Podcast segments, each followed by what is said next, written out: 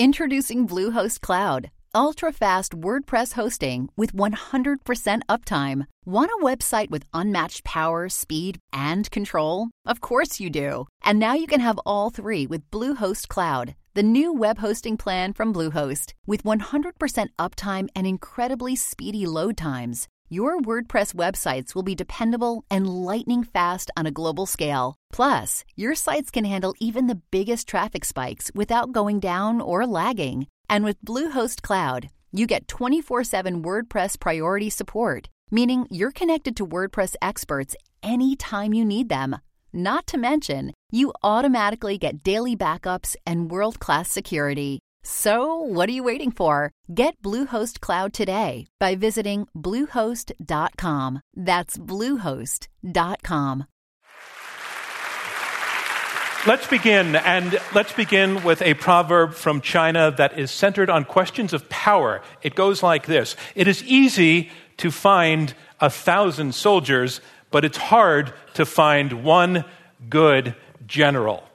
Welcome. I'm John Donvan, host of Intelligence Squared US. And that proverb coming from China helps set up this program tonight, not only because we are going to be debating Chinese power and what America's response should be to it, but also because to launch this particular season, we are headlining this program with a conversation with, as the proverb from China recommends, one good general. Get ready for a strategic discussion of America's challenges around the globe, really around the world, led by General David Petraeus, who will be in conversation with Max Boot, military historian and also a good friend of Intelligence Squared US, whose upcoming book is called The Road Not Taken Edward Lansdale and the American Tragedy in Vietnam. Please welcome David Petraeus and Max Boot.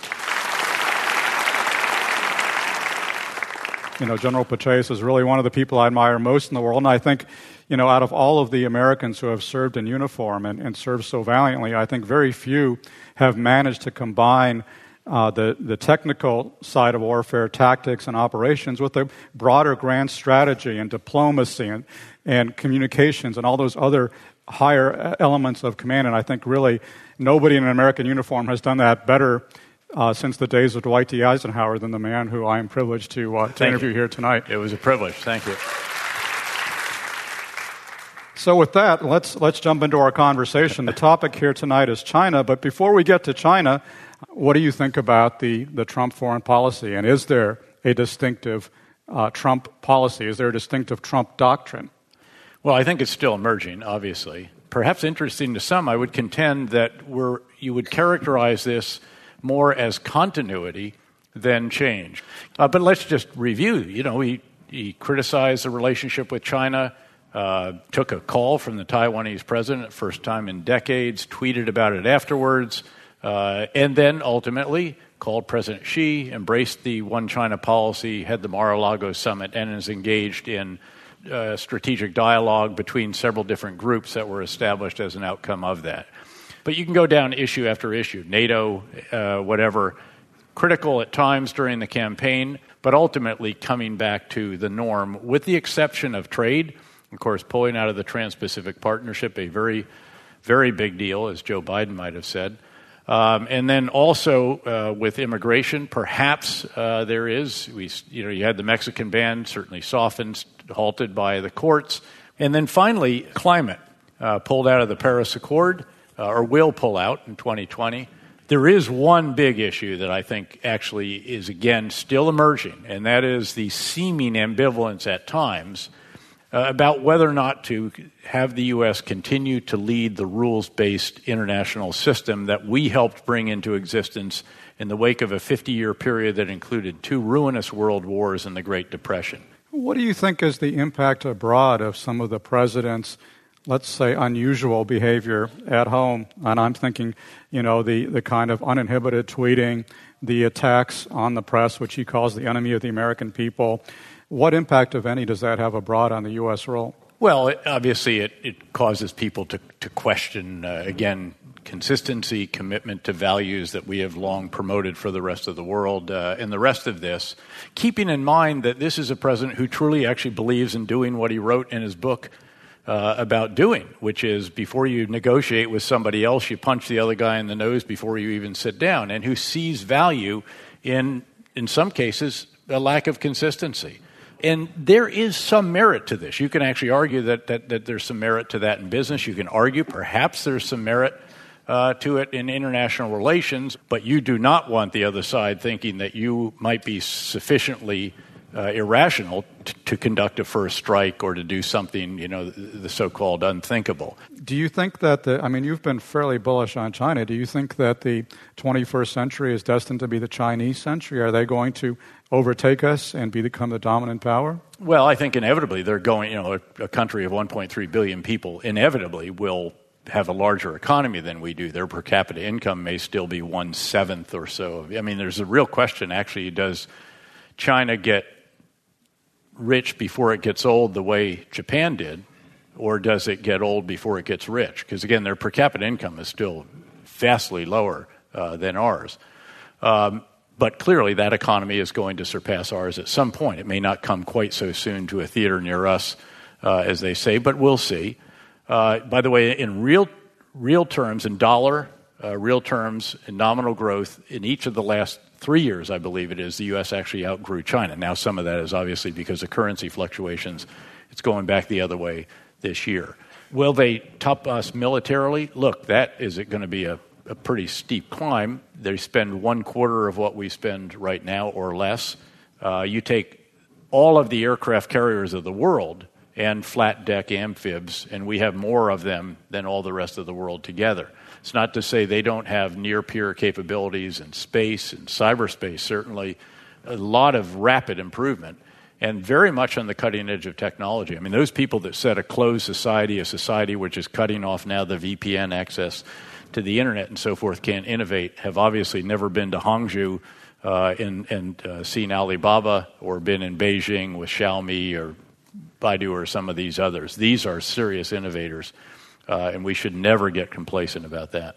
What do you think of the of the Graham Allison thesis? And Graham Allison is the professor at the Harvard Kennedy School who just published a book called mm-hmm. Destined for War, in which he suggests that based on his historical study, that when you have a rising great power and an existing great power, that in more cases than not, the result is a conflict. So, are we destined for war with China? I don't think so, uh, but we certainly ought to take steps to prevent that. Uh, some of those steps should be to maintain and in, indeed improve uh, our capability and our military readiness and all the rest of that as a deterrent force, but also strategic dialogue. I'm very much from the Henry Kissinger school, believing that it really does pay to sit down with a very significant high level interlocutor, develop uh, trust in each other, even if, again, the objectives are, can, may be diametrically opposed in some cases, understanding their red lines, they understand ours we're in a different age from any of those case studies that Graham Allison's book studies,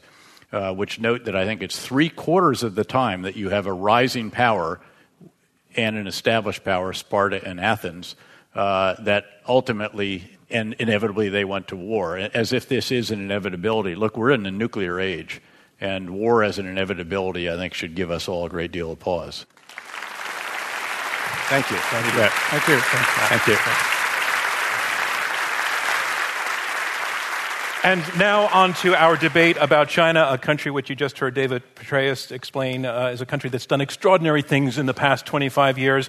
And they also mentioned Graham Allison, the Harvard historian. And if you were a student in Graham Allison's class, you would get a quiz on your first day of class asking you to guess this.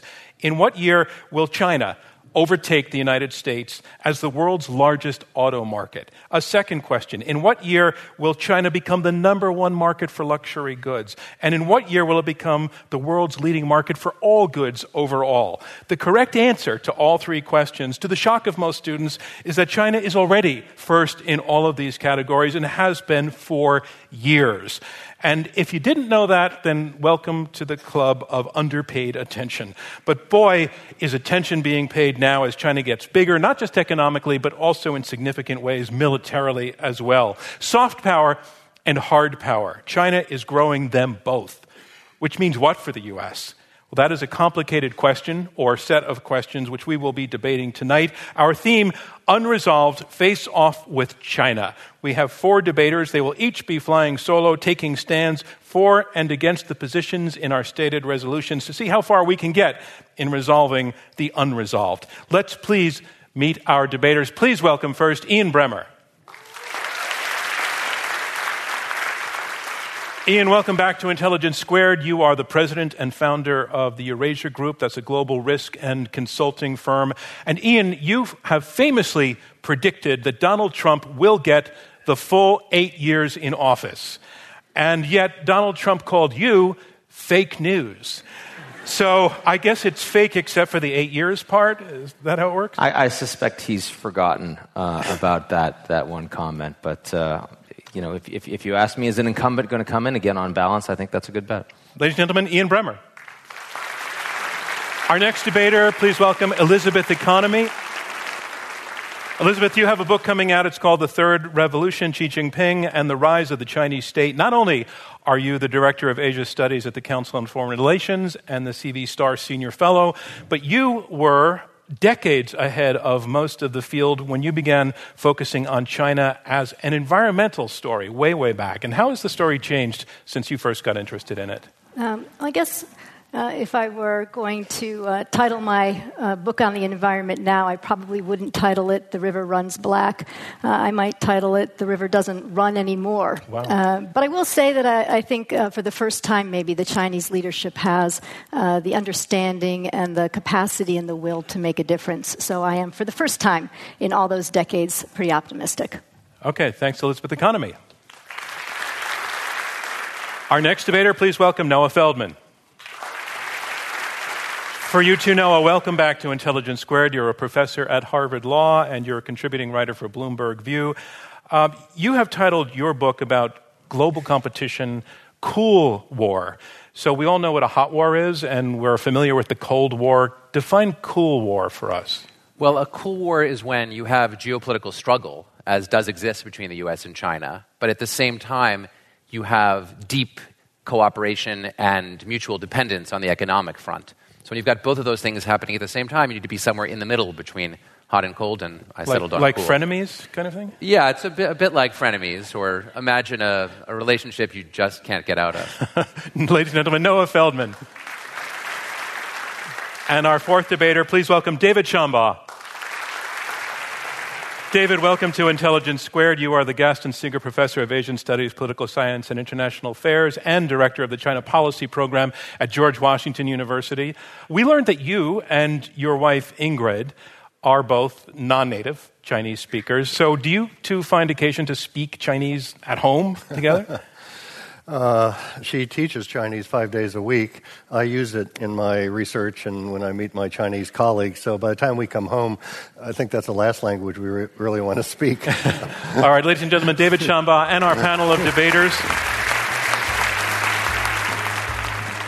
I'm John Donvan. When we return, our debaters tackle their first topic Is Trump making China great again?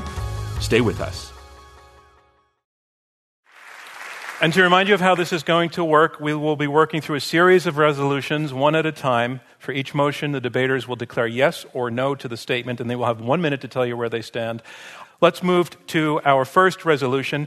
Inspired by the man who tweets from the White House, the Chinese government has labeled emotional venting that should stop. Those tweets are not stopping. Our first motion declares Trump is making China great again. Ian Bremmer, on that motion, how do you declare yes or no? I'm a no. Uh, you have one minute to explain I, your I point. think China's making China great again. I, I think that's very clear.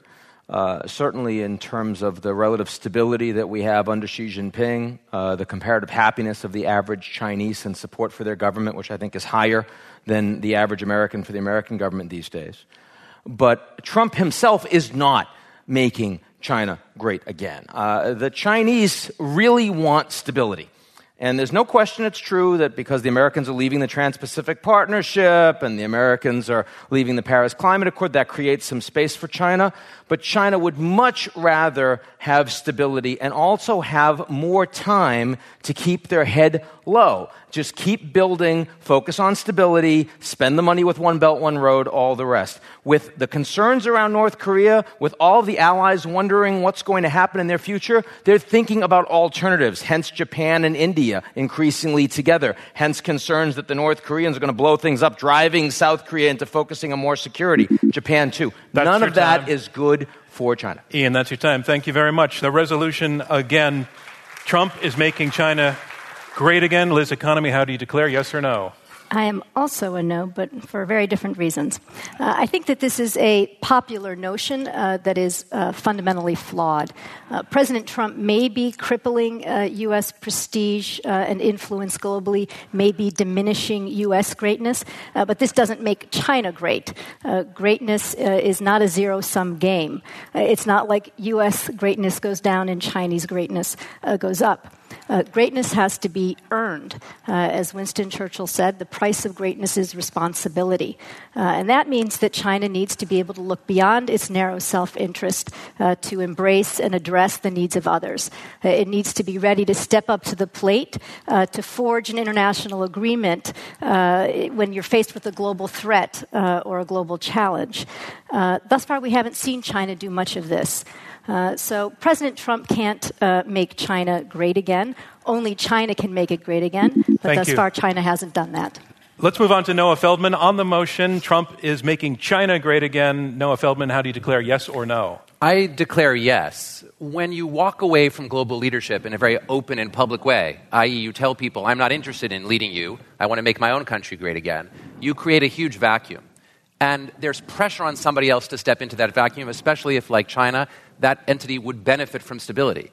So that means there's a stability gap. China is obligated, whether they would like to or not, to step into that gap. And we see that with the way that Xi Jinping has been taking global leadership on a range of issues, or at least presenting himself as taking global leadership. Second, and even more concretely, when it comes to our historic allies in Asia, in the Pacific, who rely on us for security, uh, our current president has unfortunately sent a message to them that our guarantees of security are not as strong as they have been in the past. And they hear that loud and clear, and they too are obligated to react to that. And so they have to look inevitably at closer relations with China, perhaps economically, uh, in order to try to assure their stability that way. So a gap will be filled. There's that beep. Very effective. It silenced you, didn't it? no. David Shambaugh, on the motion, Trump is making China great again. How do you declare yes or no? I'm also a no. Um, Trump could help the reasons uh, that Noah just indicated. I agree with him there. But it's up to China to make itself great again, as, as Ian, Ian said. This is a long term project for the Chinese uh, a 200 year project, really, or since the 1870s is when they began their effort to rejuvenate themselves after a couple hundred bad years. They call the centuries of shame and humiliation.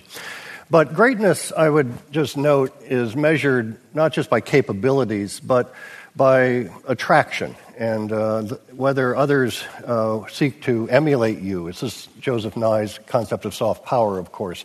So uh, I would look at China um, and ask, is China a model for others? And I find that it is not a model for others. It's a sui generis com- country. Um, very much out for itself. The question is if you're going to be a great power, you have to be magnanimous, amongst other things. And it's an open question whether China can be magnanimous.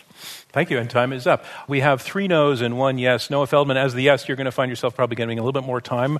Uh, but I want to take to you the question that all three of your uh, now opponents in this particular round take the position that greatness is uh, something, as Liz Economy said, needs to be earned. And David Shambaugh said greatness is something that is signaled when it, there are attempts to emulate it. And there's very little attempt to emulate China. Therefore, there's no greatness even in play here, whether Trump's involved or not. Can you take that on? Yeah, I mean, sometimes Shakespeare put it best. This is one of those examples. Some are born great, some achieve greatness, some have greatness thrust upon them. It's not true that global greatness is totally an internal product. It involves, unquestionably, internal action. You need to be stable, you need to at least appear to be magnanimous. But under circumstances where the world is looking for stability, where the region as well is looking for stability, there will be an impulse from outside to demand some forms of leadership. And China may find itself with little choice but to adopt a position that we associate with greatness, with a great power, simply because of our self conscious attempt to absent ourselves from that space. So I'm not disagreeing that a country to be great must do things on its own, but I'm making the point that greatness is not only what you do, it's also what happens around you. Ian Bremmer to respond. It's too early to have greatness thrust upon China. Uh, America remains the world's only superpower. China's not close. Economically, certainly they have cash and they're spending it and they can direct it. Uh, but in terms of their diplomatic capabilities, you watch them in the G20 when they're kind of sitting by themselves and everyone else knows each other, not even close. Uh, you talk about their military capabilities, they're at best a regional power. Um, you talk about their technological capabilities, they're investing, they will get there over the long term, I believe, but they are not there yet. This is a very serious problem, and I would argue that yes, Shakespeare's correct um, if you're actually the man with the plan and just waiting, and there it is. This is far too early for China to have greatness economy. Yeah, let me just um, point out that if we look back uh, pre Trump, uh, to China's reaction uh, to the Ebola crisis or even to global climate change. Uh, it did not step up to the plate. It had to be cajoled, it had to be berated uh, into doing more. Uh, we look now, post Trump, and see that when the U.S. stepped back in, in, the face of the Muslim refugee crisis, you know, Canada stepped up, Germany stepped up, but China was nowhere to be seen.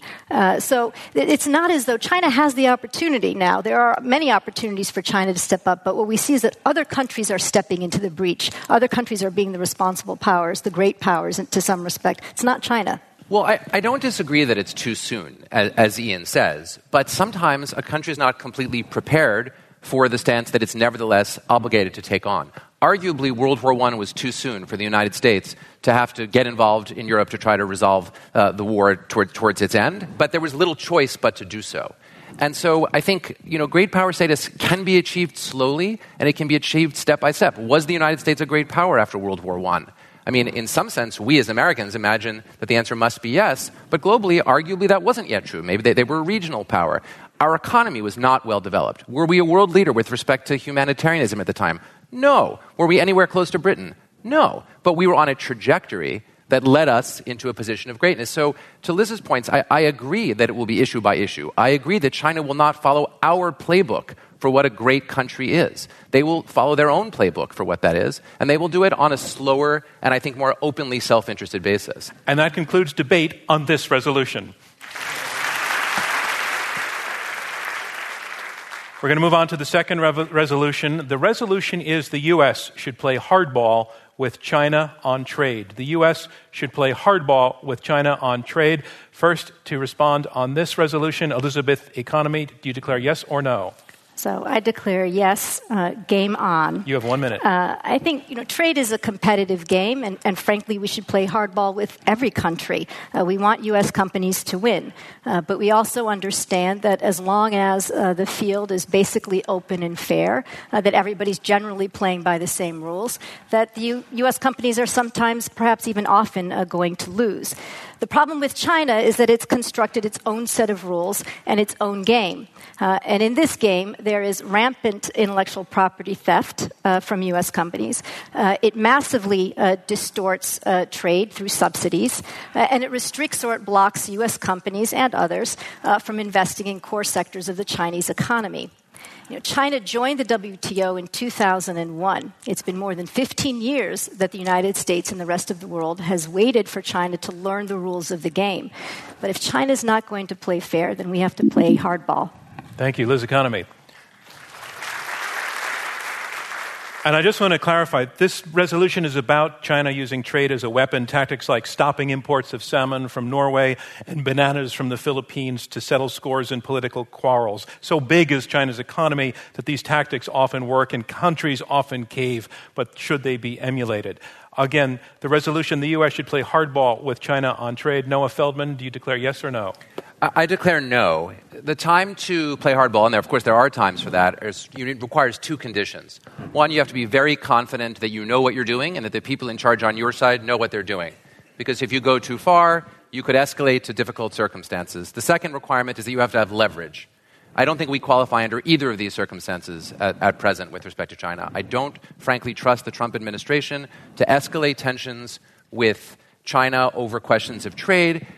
Trump knows that will play well to his base. His instincts are towards protectionism. In the long run, in my view, uh, a closer trade relationship with China is a valuable thing for the United States, and uh, risking that, I think, is, is real uh, under the conditions of Trump's presidency. Second, we need leverage, and there, of course, we have leverage at the trade level, at the economic level, but we have less leverage with respect to geopolitics. Right now, the U.S. really needs China's help on a wide range of security issues. Uh, North Korea, most uh, significantly, I really think that's a substantial lack of leverage. Thank you, Noah Feldman. David Shambaugh, the U.S. should play hardball with China on trade. Do you declare yes or no? I am also a no. Um, f- for some of the reasons that Noah just indicated, mainly the one about escalation.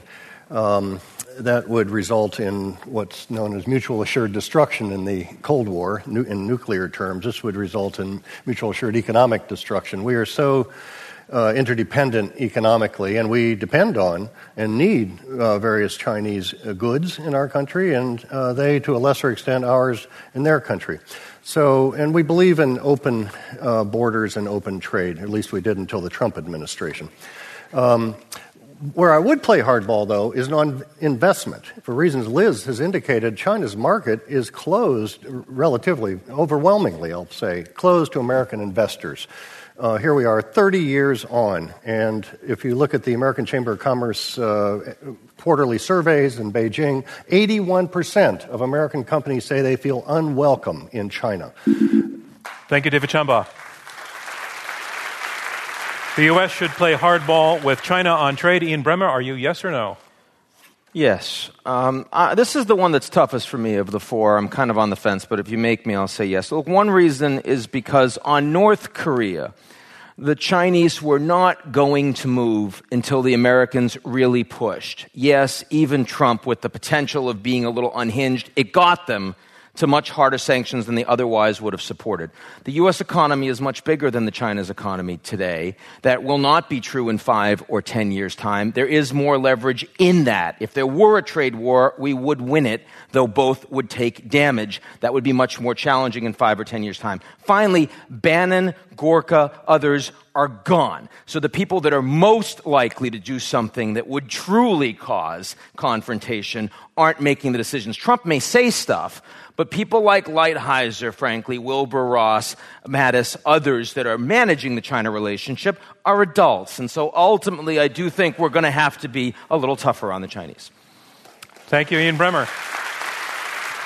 So we have two yeses and two nos, and the name Steve Bannon has come up, and I want to mention I want to remind everybody of the interview he gave shortly before departing his position in the White House to the American Prospect, where he told Robert Kuttner that we are at economic war with China already, that we need to be, quote, maniacally focused on this because China is, quote, cutting out the heart of American innovation, and we are five years away from losing that war. Noah Feldman, your response to that declaration of war already happening? Fortunately, I think it's not yet the case. I think, though, that um, notwithstanding the presence of the grown ups that Ian mentioned, there is still one other person he didn't mention. That is the person who's going to make the decision ultimately. And, you know, I think that it's entirely possible that the view that Steve Bannon expressed there is still believed in some form by relevant decision makers in the White House, primarily the president. Liz Economy, your, your now opponent, temporary opponent, David Shambaugh, has argued that if, if we were to engage in the sorts of practices that China is engaged in now, that we wouldn't be doing what Americans do, which is stand up for free trade, that it, in a sense to, to, to, to play hardball with China would be to be getting down in mud that we don't want to get down into. Yeah, I mean, I think that's what we've argued for 15 years that we should be a model for China and that they will learn from us, and gradually we're going to see the Chinese economy evolve into one that looks like ours. But that's not what's happened, right? You look back to you know 2012, Chinese six Chinese solar companies dominated uh, the global market. Why? Because they had huge subsidies uh, from the Chinese government. If they didn't have those company those subsidies, they would have been bankrupt, right? They completely flooded our markets with their products. Uh, you know, we do have leverage. I mean, U.S. exports to China equal about two thirds of 1% of our GDP. In contrast, Chinese exports to the U.S. equal about 4% of their GDP. I, I, do think to the other point that you were making um, about the uh, attack on the United States in terms of you know our technology and our future, that it is a significant issue already, uh, and it will only grow. Uh, so I think that it's not just about the U.S. It's about a lot of countries standing up and saying this is how we do business. And China, you're too big at this point, the second or first largest economy in the world, depending on how you uh, evaluate it. Uh, you have to play by the rules that everybody else is playing by, or you're going to suffer the consequences. And I think reciprocity, right, saying our market, your market is closed in these areas, well, maybe we're not going to let you invest either, is the way to go. David Shambaugh, let's talk a little bit about what constitutes hardball, where you would draw the line.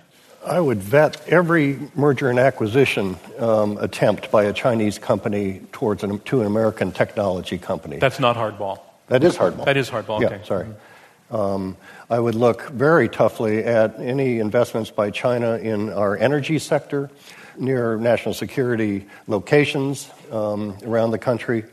Um, and I would just sort of hold back the approval process, you know, the way the Chinese do with us all the time. They just keep you hanging and you never get your approval unless you're President or Ivanka Trump, and then you get 60, 60 patents overnight.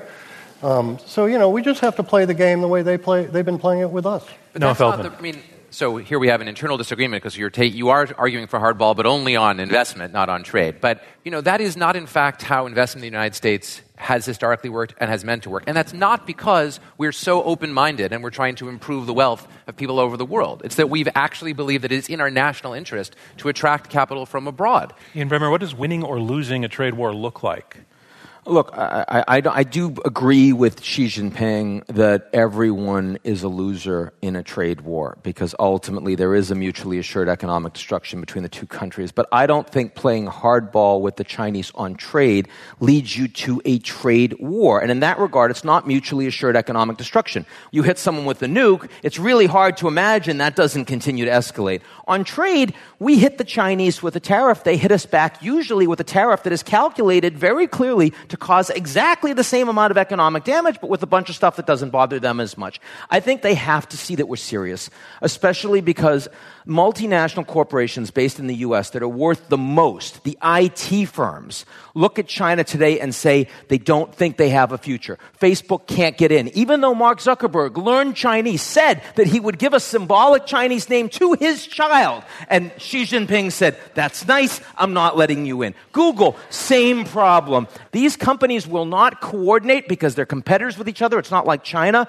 The United States government is going to have to actually provide a little bit of strategic engagement here. And that concludes debate on this resolution. Can the U.S. and China come to a grand bargain to contain North Korea? Still to come on Intelligence Squared US. Welcome back to our debate tonight. We have four panelists debating a whole series of different motions. The theme is unresolved face off with China. On to our next resolution. North Korea has one powerful ally, and it is China. If any country can influence North Korean leader Kim Jong un, again, it is China. Our resolution for this round the U.S. and China can forge a grand bargain to contain North Korea. Our first debater on this, Noah Feldman, do you declare yes or no?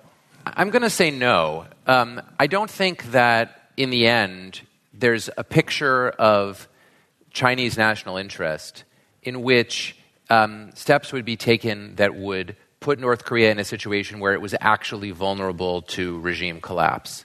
Now, containment uh, is a it's, a it's a tricky word, and so if the resolution were to be interpreted to say, well, to hold North Korea back from using nuclear weapons, I would be inclined to say yes. But containment suggests something other than that. Containment suggests non expansion. And I think for the moment, um, the risks to China of South Korea and North Korea potentially unifying in a way that leaves a hostile power on its border is so great that China will have to keep North Korea in place.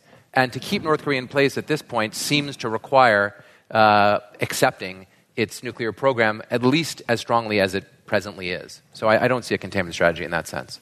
David Shambaugh, again, this resolution the U.S. and China can forge a grand bargain to contain North Korea. Are you yes or no? I was going to be a no, but I'm actually going to change my uh, vote and uh, be a little provocative and vote yes. We it- appreciate that since you voted no.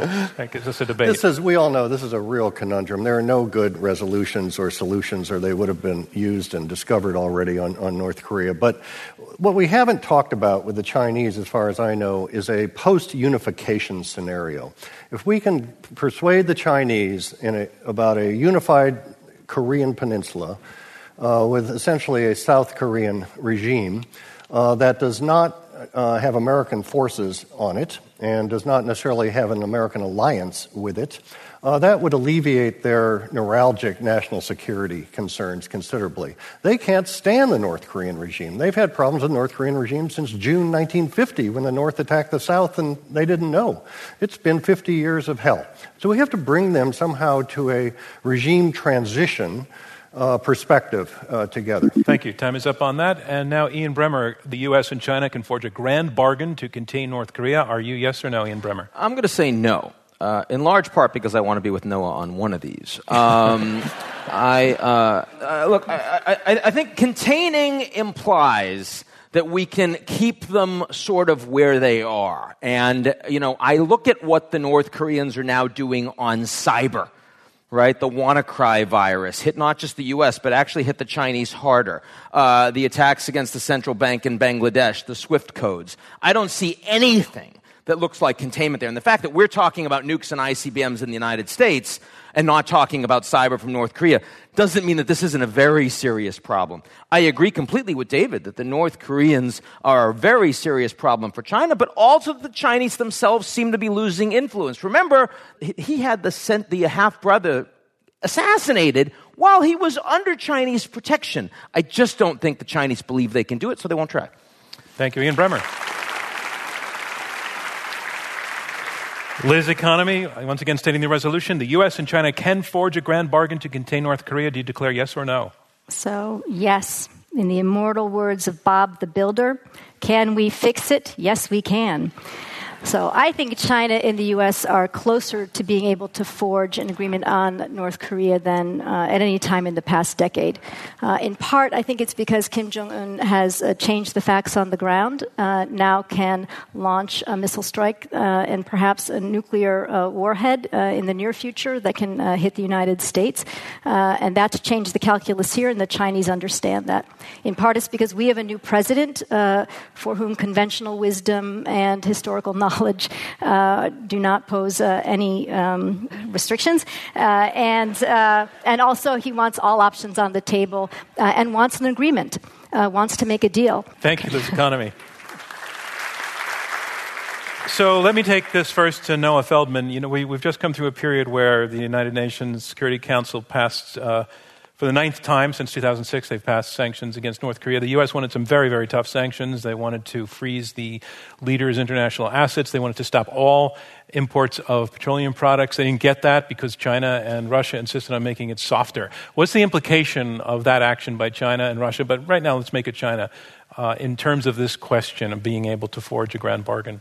To me, the implication is that China was willing to do the initial round of sanctions just thus far and no further they're not willing to undertake steps that might actually put sufficient pressure on North Korea to make the regime totter. And that's, I think, a very significant moment for them. Uh, it's their way of saying that, yes, we're annoyed with the North Koreans, maybe more than annoyed. Yes, we're worried. Yes, we don't want regional destabilization. But we actually aren't prepared to do anything about it because fixing the problem would require steps that contradict our national interest.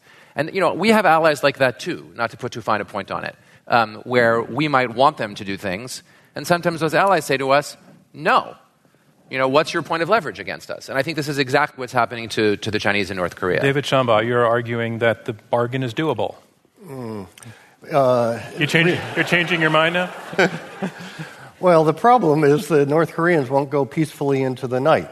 You know, so even if the Americans and the Chinese could come, and the South Koreans and Japan and the other actors could come to agreement about regime transition, um, the North Koreans aren't going to go along with it. But if there are ways to sort of uh, figure out some broader transition and a coalition government or a phase transition between North and South, Uh, we haven't had these conversations. All right, let's bring in Liz Economy. You're right, also a yes on this. Yeah, David is um, absolutely right. There's no love lost uh, between uh, this Chinese leader uh, and Kim Jong Un.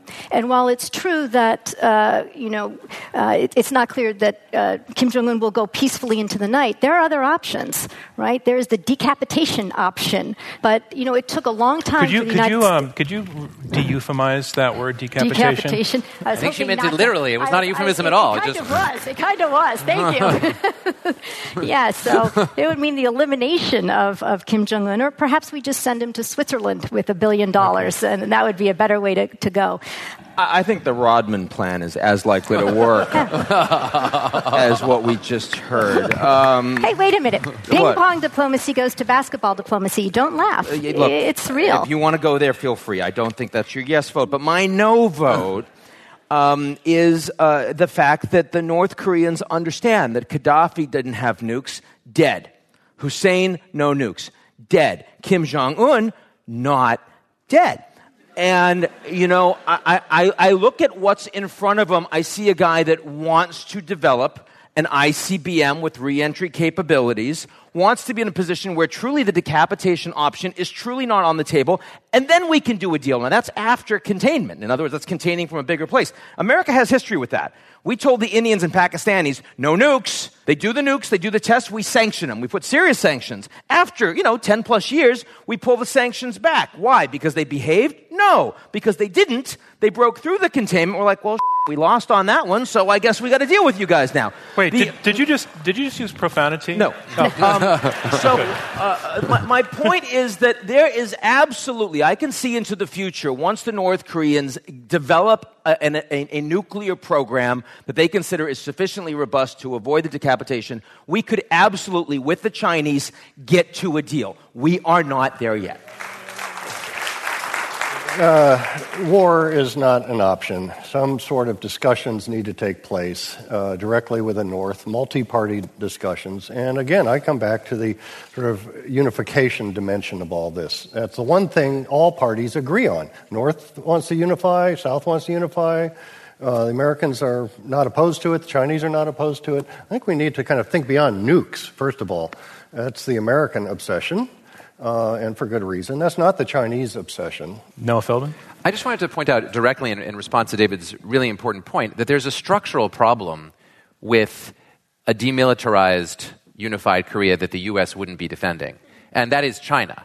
Right? So, whatever this entity would be, for South Korea to agree to enter it, they're going to be aware that their entity will now be bordering China directly, and they will need a security guarantor, and that's only us.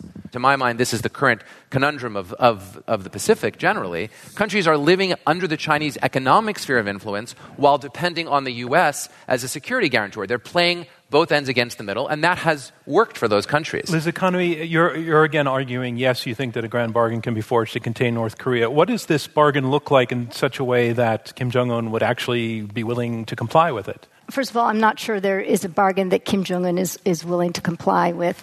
The Chinese have put on the table the, the freeze and freeze. Kim Jong un would freeze uh, sort of the development of, of, nuclear weapons, and we would not have any more uh, military uh, exercises with South Korea for the time being.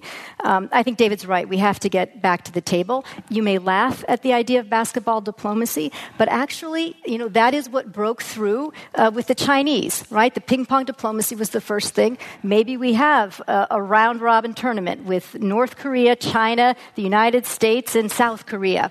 The United States, uh, you know, forms some sort of peace treaty, right? And then we move to uh, the United States establishing a representative office. I mean, there are many. One of the interesting things about this conundrum is that there are so many different things that could come into play. Uh, and I think we're finally at a point where the Chinese are actually uh, desiring to do something. And that concludes debate on this resolution. And now the future. Given everything that we have heard so far tonight, the question that demands asking is contained in this resolution. China is destined for regional dominance. First to debate this is David Shambaugh. David Shambaugh, do you declare yes or no? Turn it around and say no this time. Uh, and for two, two essential reasons. Uh, first, that others in the region uh, wouldn't stand for Chinese regional dominance. This is not the Ming Dynasty or the Song Dynasty or the tribute system uh, obtained and existed, and others uh, dutifully fell into the Chinese hierarchy. The Chinese may want that, but uh, I can tell you, with the exception of South Korea, um, not many in Asia want to go down that path. And secondly, there are, well, there are other actors of significance in the region Japan, India, Indonesia, and indeed the United States. So they would balance against China. This is the iron law of international relations. Um, so I don't foresee it for that reason. The second reason I don't uh, foresee Chinese dominance is because the Chinese are very capable of overstepping and overreaching. Like other, many other great powers, they are oftentimes bullying. And uh, I'm sorry, time is up on you. Thanks I'm very much, have to stop there. Thank you. China is destined for regional dominance. Ian Bremmer, do you declare yes or no? I declare no. Um, so I agree very much with what uh, David had to say. I would also focus not just on East Asia, Southeast Asia, but Central Asia. Focus on Russia the fact that the Chinese are increasingly just dominating places like Kazakhstan, as well as economically East Siberia, and the Russians are deeply uncomfortable with it. They don't have the population, but they have the military capability. And the Chinese don't know how to manage it. One Belt, One Road, they're putting all this money in a lot of countries, but Russia, not so much. Just I think, remind oh, people One Belt, One Road, what that's well, about. It's this, you know, trillion dollars that the Chinese are putting. It's kind of like their Marshall Plan, but without liberal democracy at the end. Um, and that's a short definition. Um, the but, but I will tell you that while I don't think they're destined for regional dominance, I think it's quite possible they're destined for global dominance. And that really depends on whether or not, as Elon Musk says, they get AI right before other people do. That, for me, is a big question. Thank you, Ian Bremmer. Liz Economy, on the resolution, China is destined for regional dominance. Do you declare yes or no? No surprise. I'm a no. Uh, I think destined is a big word and it demands a big commitment, and I'm not prepared to make uh, that commitment. I see three significant impediments uh, to China uh, becoming the dominant regional power. First, right now the U.S. is uh, the dominant military power, uh, as General Petraeus said, by an order of magnitude, and it has no has demonstrated no indication of being interested in abdicating that position. Uh, second, in economic terms, although China is a very important player in the region and indeed the largest trading partner for most of the countries, it is an inconsequential source of foreign direct investment uh, for all the countries in the region except for Laos, uh, Cambodia, and Myanmar. And then third goes back to exactly what David said, and that is that uh, nobody else in the region wants China to be the dominant regional power. Thank you, Liz Economy.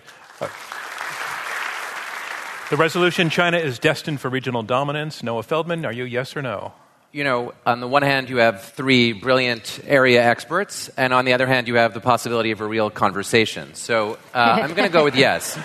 Um, global dominance, I do not think, is an inevitable destiny for China because, for all the reasons that we've discussed, it is not yet in a position to achieve that. It may never be in a position to achieve that. China already has regional economic dominance on issue after issue after issue, on country after country after country.